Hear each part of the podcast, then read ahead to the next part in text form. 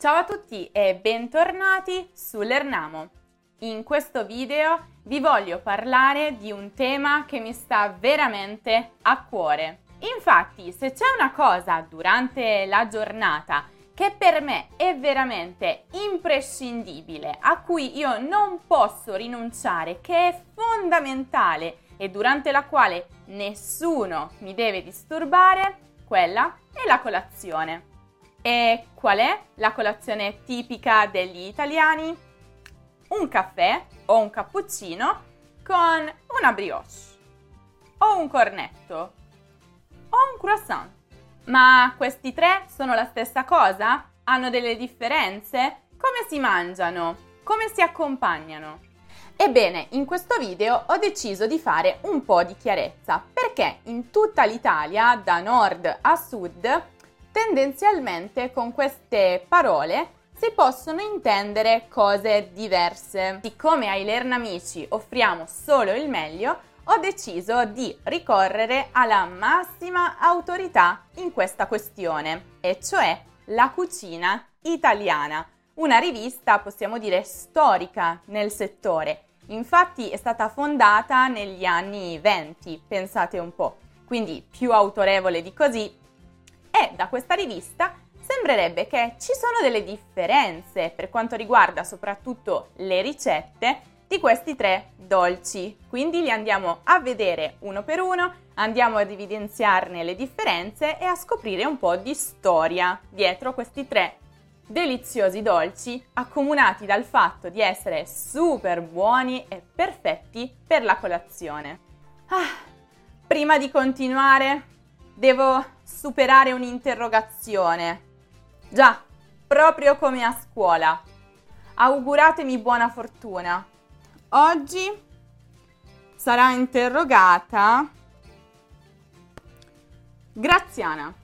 Cominciamo subito, senza perdere tempo, con la prima domanda. Mi dica un po' qual è il miglior sistema per diventare fluenti in italiano? Italki, Risposta corretta. E mi dica esattamente come funziona iTalki, cosa offre per l'apprendimento delle lingue. Dunque, su iTalki si possono trovare insegnanti qualificati per qualsiasi lingua e le lezioni sono sempre private, quindi uno a uno. Anche qui risposta corretta. E cosa succede a settembre per chi decide di provare iTalki? Se una persona prende la sua prima lezione a settembre, ha l'opportunità di vincere lezioni gratis per tre mesi. Sì, questo è vero, ma mi dia più dettagli. Ci saranno 40 fortunati vincitori che otterranno lezioni gratis per un valore di 305 euro. E le dirò di più, se i Lernamici vogliono ottenere uno sconto di 5 dollari sul loro acquisto, dovranno semplicemente utilizzare questo codice coupon al momento del pagamento. Insomma, cosa state aspettando? Provate ai talkie. Uff, Ce l'ho fatta! In ogni caso, cominciamo subito con quello che ha il nome più italiano, il cornetto. Sapete da dove viene? Ebbene, sembra proprio che il cornetto sia il figlio di un dolce austriaco, il Kipferl. Questo dolce è stato inventato nella Vienna del 1683 e durante quel periodo Vienna era assediata dall'impero ottomano, dai turchi. Questi, per abbattere le mura e sconfiggere il nemico, hanno deciso di attaccare di notte, quando tutti dormivano, scavando dei cunicoli con delle pale, con dei picconi, in modo tale da andare a colpire proprio le fondamenta. Una buona strategia direi, perché appunto di notte tutti dormono, o quasi tutti, Infatti gli unici che erano svegli a quell'ora della notte erano i panettieri che stavano preparando il pane per il giorno dopo. Questi hanno sentito dei rumori un po' sospetti e quindi hanno subito avvertito l'esercito che ha potuto respingere l'avanzata turca. Come ricompensa è stato chiesto a un panettiere austriaco di celebrare questa vittoria dell'Austria sull'impero ottomano con un dolce a forma di mezzaluna. Perché? Vi chiederete voi. Beh, in riferimento alla bandiera turca. E così era nato il Kipferl. In quel tempo, nel 1683, i rapporti tra l'Austria e l'Italia erano molto intensi, soprattutto grazie agli scambi commerciali tra l'Austria e Venezia. E così nel giro di poco tempo il Kipferl è arrivato anche in Italia. E così è nato il cornetto. La parola ricorda proprio la forma, un corno, un corno piccolino, un po' carino, quindi un cornetto. Questo è appunto il figlio del Kipferl, ma come tutti i figli, assomiglia solo in parte, un po' esteticamente, al proprio genitore, ma poi sviluppa dei tratti autonomi, come è accaduto per il cornetto, soprattutto per quanto riguarda la ricetta. Il cornetto, infatti, si prepara con farina, latte, uova, zucchero, sale, burro e lievito. Si può mangiare sia vuoto sia farcito e le principali farciture sono crema, cioccolato, marmellata, pistacchio. Il mio preferito è sempre il cornetto ai cereali con marmellata ai frutti di bosco. E il vostro? Come lo preferite? E il croissant? Eh, qui deluderò forse un po' di persone, perché la maggior parte della gente crede che il croissant abbia origini francesi, ma non è così. Infatti anche il croissant, proprio come il cornetto, deriva dal Kipferl, però compare a Parigi molto più tardi, solo nel 1838. E anche a proposito della comparsa, della prima comparsa del croissant in Francia, c'è un po' di mistero. Non ci sono davvero le idee molto chiare però due sono diciamo le versioni più accreditate, più gettonate. La prima versione, nonché più verosimile, deve il merito a un ufficiale austriaco, August Zank. Questo è stato il fondatore della Boulangerie viennoise, cioè della pasticceria viennese, fondata a Parigi nel 1839 la cui specialità era proprio il Kipferl, tra le altre ricette di dolci austriaci. Poi la sua tipica forma a mezzaluna ha fatto pian piano cambiare il suo nome e renderlo più francese in croissant, che significa crescente. Proprio come crescente era la luna, la seconda versione invece dell'arrivo del croissant in Francia è un po' più affascinante e attribuisce la comparsa in Francia del Kipferl grazie alla famosissima regina Maria Antonietta, la quale sembrerebbe essere stata molto molto appassionata di Kipferl per la sua colazione. I suoi pasticceri personali a Versailles, poi, hanno amato tanto il Kipferl da fare una versione più speciale, particolare e quindi appunto il croissant. Ma non scordiamoci delle differenze tra il croissant e il cornetto. Nella ricetta del croissant non ci sono le uova, eccetto un po' di albume spennellato soltanto per lucidarne la superficie. In più, la dose di zucchero nel croissant è minore e questo lo rende quindi più leggero e con un sapore più neutro, perfetto quindi anche per accompagnare salumi e formaggi. Ma il croissant ha una più alta percentuale di burro, circa il 30-35% in più, il che lo rende più friabile e più sfogliato.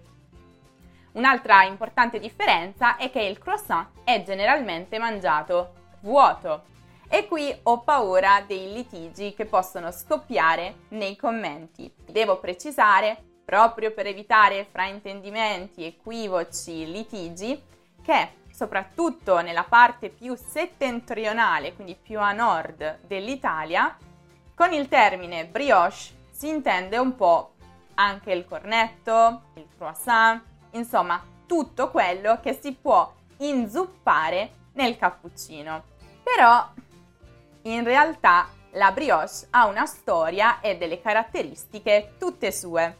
La vera brioche, questa sì, ha origini francesi. Nella sua versione originale, dolce, ha una forma molto particolare, un po' tondeggiante. Io direi quasi come un pandoro rovesciato con una pallina in alto.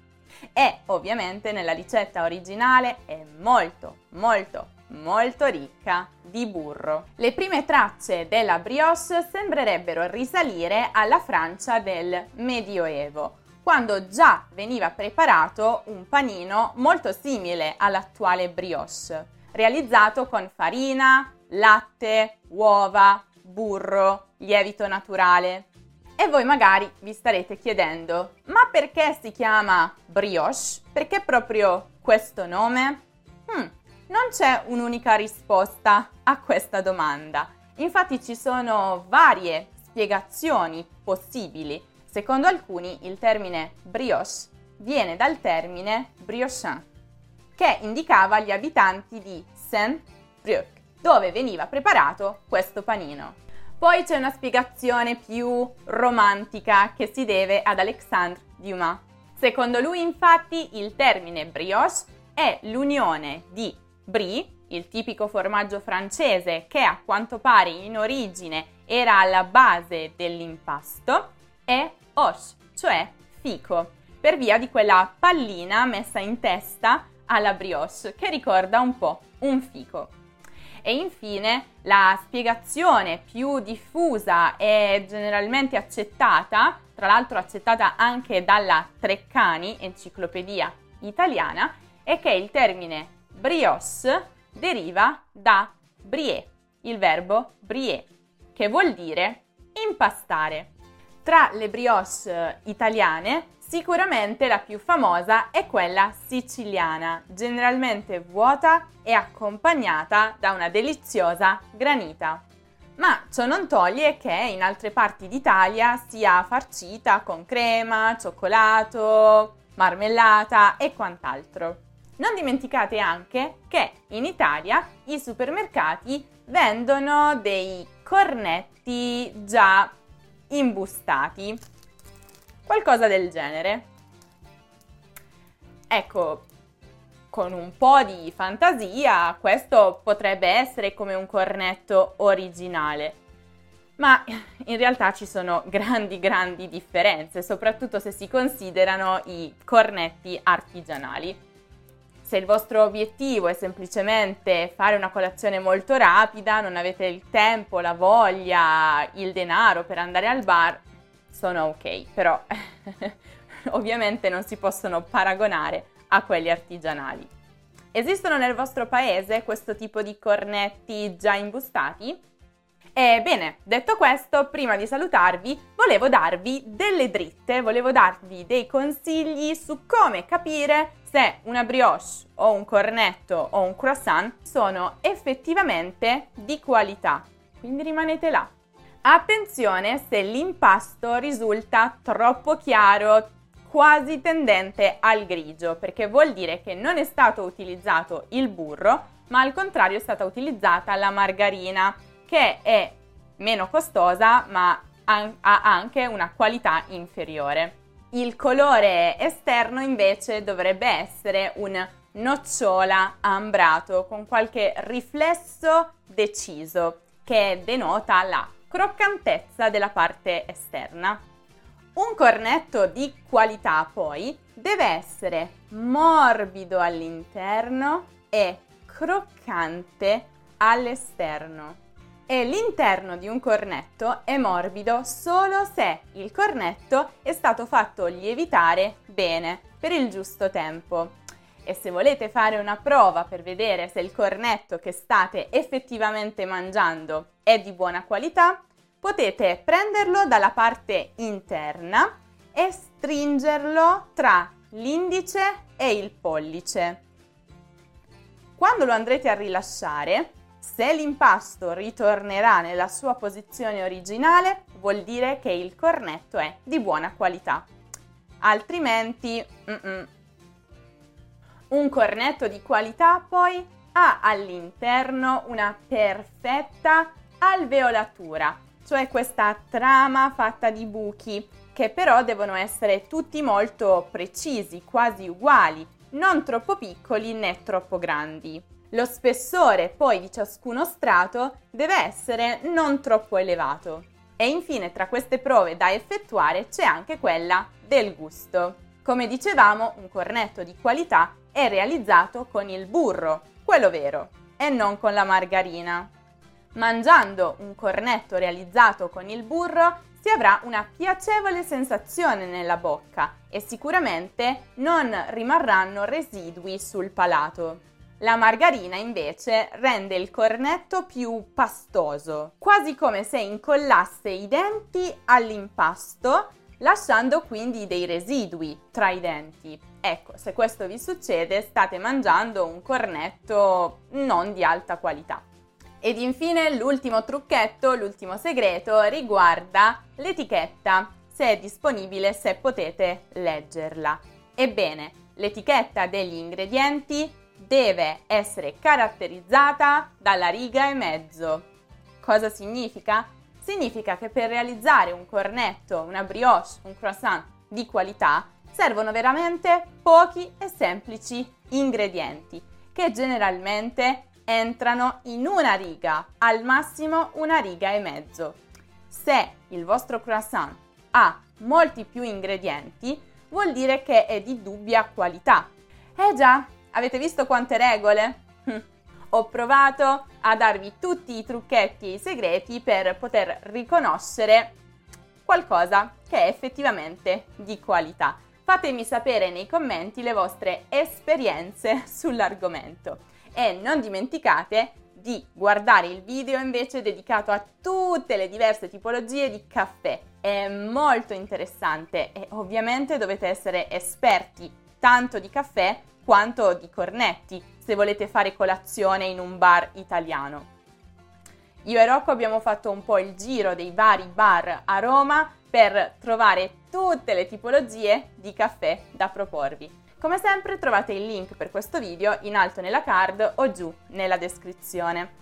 Se invece cercate una spiegazione sulla grammatica o degli esercizi automatici sulla grammatica italiana o anche sulla cultura italiana, non dimenticate di passare dal nostro sito lernamo.com. E non dimenticate anche di seguire l'Ernamo su Instagram, su Facebook, su Twitter, su Pinterest e su TikTok per tutti gli altri contenuti esclusivi. Noi invece ci rivedremo prestissimo in un nuovo video. Ciao!